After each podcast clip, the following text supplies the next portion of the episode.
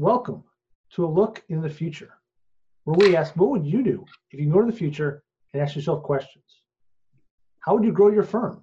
How would you transition to advisory services and more? Probably what are, what are the winning lottery numbers? But luckily, we're just going to ask the time traveler himself, Paul Latham, and learn the knowledge and the answer to most of those questions. Because we know we desperately need to grow our firms and evolve in advisory services and become the most relevant advisor to our clients. And as always, Paul brings three amazing things with him. Number one, he built a successful accounting practice in the UK, so he understands accountants.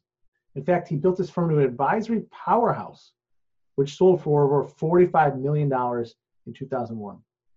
Number two, he's taken a business public, built it to a market value in excess of $400 million.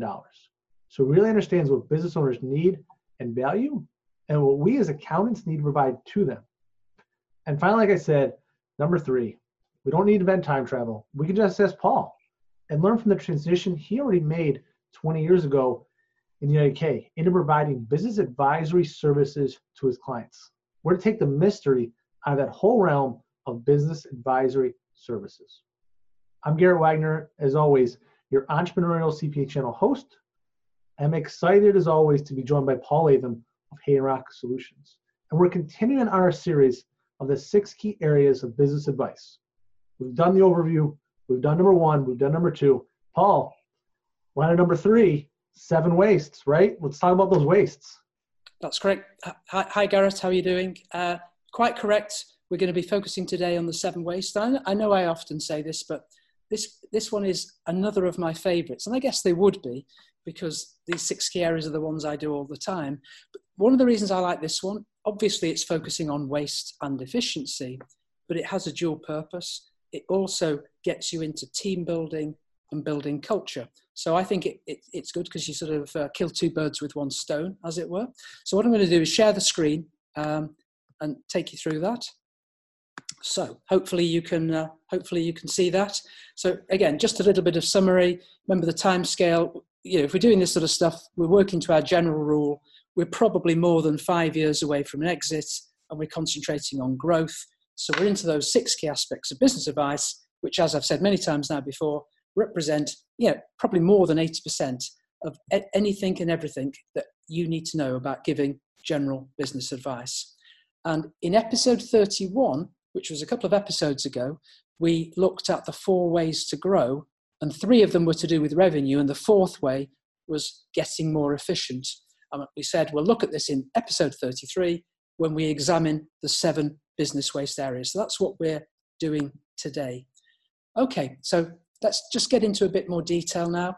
And first of all, I just want to stress to, to remember the difference between actually providing business advisory services and implementation. So if you look first at advisory, advisory services just generally typically involves you as the advisor brainstorming the possibilities with your client. And my belief is that any CPA can do this part with the right training and following the six key aspects of business advice. And I'd sort of draw a distinction there, uh, Garrett, between the advisory and the implementation, because the implementation is where you move on from brainstorming the possibilities to then implement the solution. And this is usually where most CPAs would hand over to whoever's the relevant expert for a particular type of expertise. And I, I, suppose the key message really is know your limits. But, but in the beginning, we are concentrating on the brainstorming part of the seven wastes as a brainstorming tool. And just a little bit of background um, this technique or this tool was developed by Toyota just after World War II, so that's quite a long time ago, about 70 years or so. And they're still using it today, Garrett, which I guess it sort of uh, means if they're still using it 70 years later, it, it probably means it works. And the other thing I think it tells you is you can never eradicate waste forever. It keeps coming back into a business. It's, sort of like the, uh, um, the sea coming in and washing away on the beach. That's great news for a business advisor, by the way, because it means this, this is one where you can keep using this particular tool over and over again. If you did it a year ago, you probably need to do it again, and, and, then the next year, and then the next year. You keep on doing it. So it's a great one for business advisors. Um, again, a bit more background. This is one where I'd suggest you ideally use it with mixed teams. So it's not just senior people. Go all the way down in the organization. In fact, the more junior people tend to know where the inefficiencies, inefficiencies happen much better than the really senior people in an organization. And I would normally look to work with maybe seven to 25 people, split them into sub teams. And essentially, what you're doing with this exercise is focusing on each area, as we'll look at seven waste in, in a couple of minutes. And one, identify where the waste happens. And then, secondly, rank the waste areas and prioritize uh, where you need to take some action. And once you've established those priorities, what you'll find is that the things that come out of the seven waste fall into two categories. There'll be those things that are easy to fix, but possibly have relatively low business value. But that doesn't matter because those things are great for creating change momentum in a business. And then the second type of thing that will come out of a waste exercise is things that are harder to fix, but, but by definition, because they're harder to fix, they'll probably have higher value to the business. And that's how you really deliver value to the business owner. So don't just think um, it's only the high value things you're going to do. You're going to do a mix of low and high value because you're going to want to create momentum and you're going to want to deliver value to your client.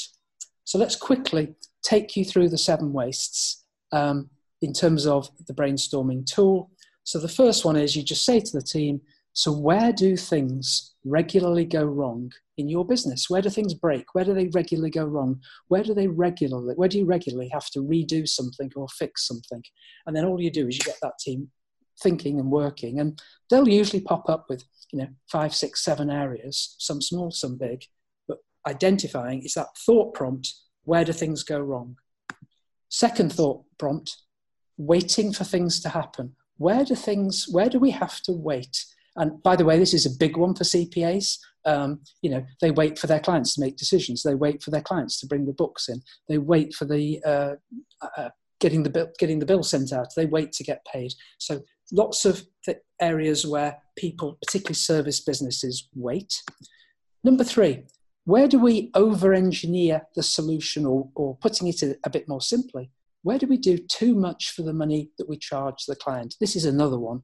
Again, using a CPA as the example, CPAs are full of uh, uh, examples of where they just do too much for the too much for the money they charge their clients and over deliver uh, and, uh, and undercharge. And again, just get the teams brainstorming, come up with a list of possibilities.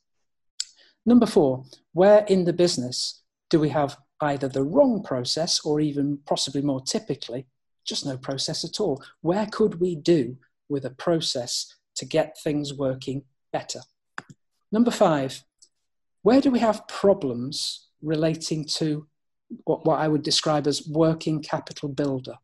And that might result from too much stock or too much work in progress or too much too many unpaid bills. But where does where do working capital problems build up? And more particularly why do they happen? Uh, why, why is that happening? Is there anything we can do about it? Number six I, I colloquially call this one transport. And basically it's stuff outside the business itself. So it could be logistics but it's to do with more typically communication communication breakdowns between us and a vendor or us and a client. And then similarly number seven I call that one motion. And by contrast with number six, which is outside the business, motion is inside the business. And traditionally, that might be things like production lines.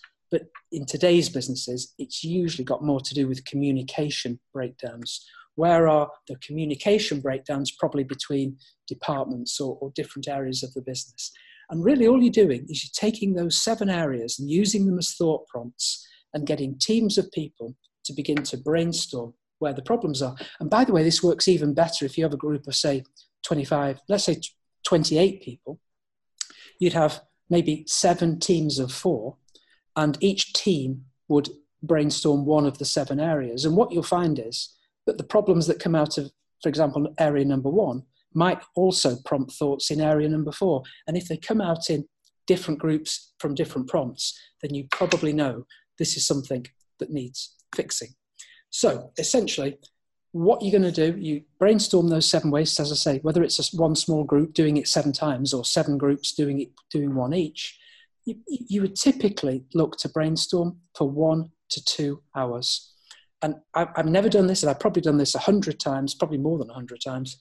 Um, I've never found a business yet that didn't find at least 50 business problems. In fact, I normally say if we don't find 100, we're really not trying very hard. These are, the, these are what I call the rocks at the bottom of every business, and they exist in every business. And you'll find that some of those problems are small and easy to fix, and some are big and harder to fix. But the great thing about it is, and I sort of alluded to this at the beginning, Garrett, is that yes, you're doing this from an efficiency point of view, but what you're really doing this for is to create a team accountability culture because what you're going to get from this exercise is two benefits. Obviously, you're going to identify areas of waste and we'll hopefully fix that. But what, where I think you'll get the bigger benefit is creating a team culture of the team beginning to recognize A, where the problems exist in the business, and B, how they can begin to work together to fix it. So, in a nutshell, that's it, Garrett. And uh, I hope that one was useful for you. And I don't know if there's any any uh, questions arising from that. You know, Paul, it seems like once again, a lot of these issues and problems, they're prevalent in CPA firms as much as elsewhere. So the great thing is we can learn from ourselves first. Yeah, exactly. I mean, I, I always say to CPAs, practice on yourself first because you're a business just like everybody else. You've got the same problems. In fact, you've probably got more problems than, than most regular businesses. Practice on yourself first. It's a safe zone. And then take that learning and use it with your clients. Yeah, and go with the clients. And I know, especially, this sounds very theoretical. And you might be thinking, listen to this, man, this is gonna be hard to do. How do I pull this together? One of their pieces we haven't delved into yet, though, Paul, and you and I both know, is through the Haydenrock system. This is all done in a very systematic way through the web portal. Yeah, this is one. Uh, it's all done systematically. It's all done online, and we have videos and things to show people how to do it. And it's a real good um, I mean, just to use a phrase, it, it, creates a lot of revenue because every business needs this. Every business has waste. Every business, or a lot of businesses, want to create better team cultures. And the really great news, as I said at the beginning, is you always do this one more than once because you never fix waste. It just keeps coming back into a business. So it's one you can do every two or three years with pretty much every business. It's, a it's a good one, and it's one of my top six. Yeah, you know, Paul, on my side, you know, I've always found that experience. It's this isn't some like really hard heavy lifting on our side as accountants. A lot of it is the client knows the answer to these questions. They're just too busy every day to reflect back on them and we're just trying to get them to pause yeah. for even an hour and think about okay number four wherever we have the wrong process or no process? Okay let's just think about it. Let's let's go through what we do yeah. and well, think about it and they come up with almost all the ideas. We're just helping frame it out yeah and pull it together. You don't need to create their process from zero to like how do I make the widget? The, the, the, and the even better thing, and you just alluded to it with the you know the owners and being busy and so on. This is a thing that actually uh, is better done by the team. It's better done by more junior people within the team. Um, it, in some ways, it's better done without the owner to inhibit the process. Um, as long as it has good facilitation, this is one that doesn't take any effort from an owner. Um, it's just getting the team helping helping the owner to stop stop it being the owner is always spinning the plates. Let's get the team spinning some of the plates. Yeah, and that's something else we've like you said, we're really pulling together all the stuff we talked about before. A couple prior episodes we talked about, you know, where do these ideas come from? It's usually not the owners, it's people on the team. So now we're just kind of taking that knowledge and you're kind of seeing how it applies to take this mystery out of advisory services. So Paul, I think that's that's all the time we have. Any final words on the seven wastes for everybody watching?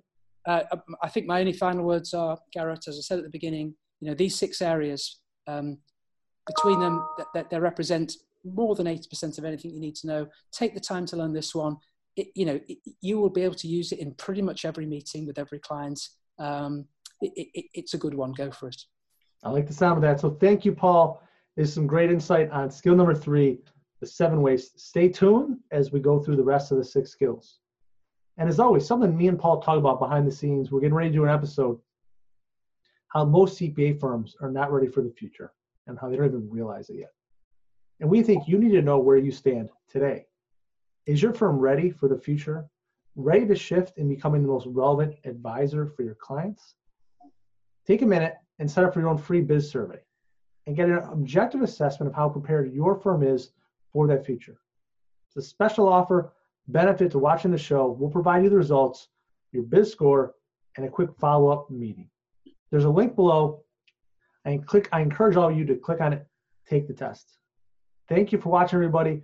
Click to subscribe to the YouTube channel, see when the episodes come out right away. And as always, we challenge you to take action, change the world, and invest in yourself.